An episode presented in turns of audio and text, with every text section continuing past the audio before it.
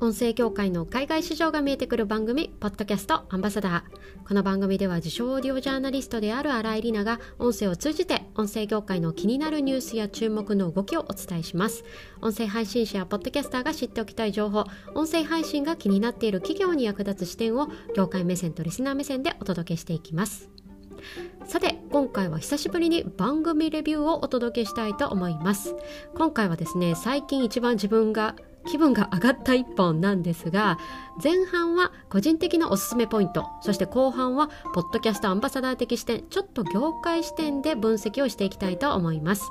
本編の書き起こしをご覧になりたい方は概要欄にリンクを貼っておりますのでそちらからご覧ください。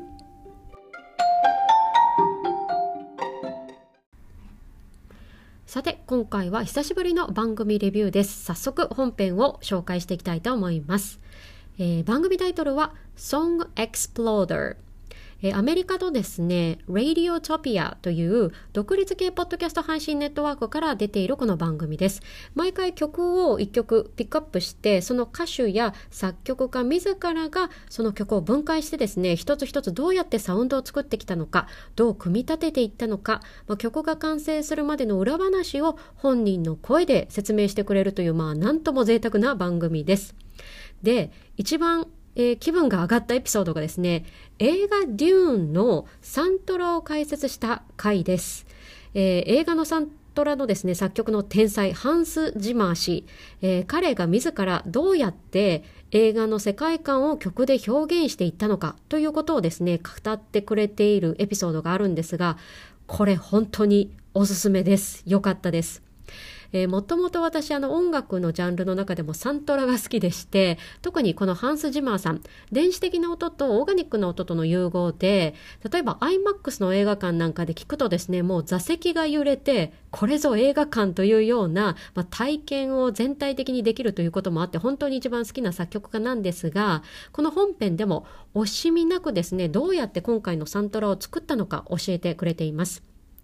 まあ、特に本人が子供の頃にすでにこのデューの原作を読んでいたということもあってですね子供の頃に本人が想像していた音だったり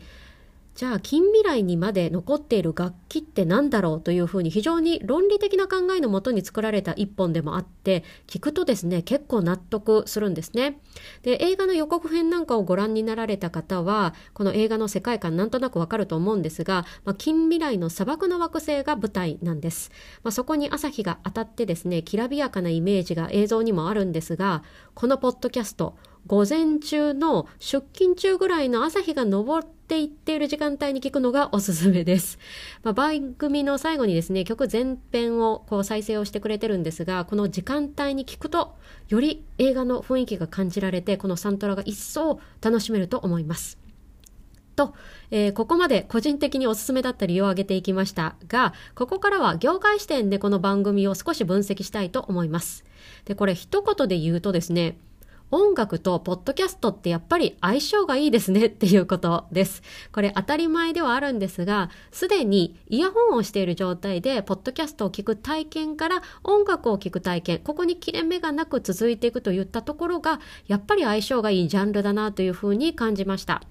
えー、Spotify でもですね、今年夏に国内で配信者用に発表された新たな機能があります。これがミュージックアントトークというものなんですが、これどんな機能かと言いますと、配信アプリのアンカー経由で自分のポッドキャストの中でトークもしつつ音楽も再生できるというような機能です。まあ、Spotify 上で再生をすると、まあ、例えば昔ラジオ DJ になって曲紹介してみたかったというようなポッドキャスターの方々がですね、待ちに待ってたと、まあ、DJ に簡単になれてしまう機能ということで、今多く使われています。で、この Music Talk の機能もですね、言ってみれば耳で楽しむエンタメ、オーディオメディア全体としてスムーズな体験ができる目的で開発された機能の一つなんですね。で、これまで音楽のストリーミングを中心に発展してきた Spotify が、ポッドキャストに近年まあ力を入れてきていて、そして今こうして機能的に融合し始めたという段階とも見れる開発なんです。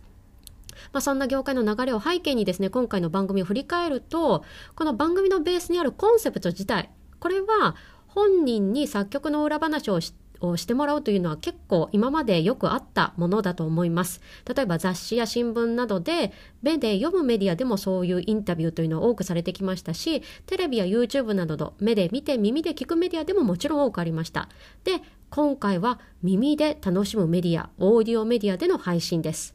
これ映像は見えないけど、音楽だからこそ相性がいいメディアだなと思いませんか？ポッドキャストと相性のいいジャンル。うまあ、最後は業界の流れと一緒にポッドキャストアンバサダー的視点でお話ししてみました、えー、今回の番組2014年から実は配信されている長寿番組です。ぜひ自分の好きな曲アーティストがフィーチャーされている回を見つけてぜひ聴いてみてください。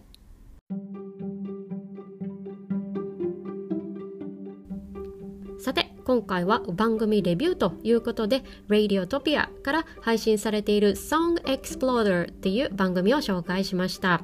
まあ、個人的に一番上がったポイントそして今の音声業界の動きと合わせてポッドキャストと相性のいいジャンルという視点でお話をしてみました。えー、ポッドキャストですね最近でも本当にいろんなジャンルがあってこれまでこの番組にお越しいただいた数々のゲストの皆さんの番組聞いてみながらですねコメディってやっぱり面白いなとか科学系もいいなとか、まあ、いろんな、まあ、知識欲がですね聞けば聞くほど出てきています。ぜひリスナーの皆さんも好きな番組この番組にゲストで呼んでほしいというポッドキャスターさんいらっしゃいましたらぜひ書き起こし配信しているノートのコメント欄やツイッターにてお待ちしております。そしてエピソードへの感想や番組フォローやレビューも励みになりますのでぜひよろしくお願いいたします。最後までお付き合いいただきありがとうございました。ポッドキャストアンバサダーの新井里奈がお送りしました。それでは次回のエピソードで。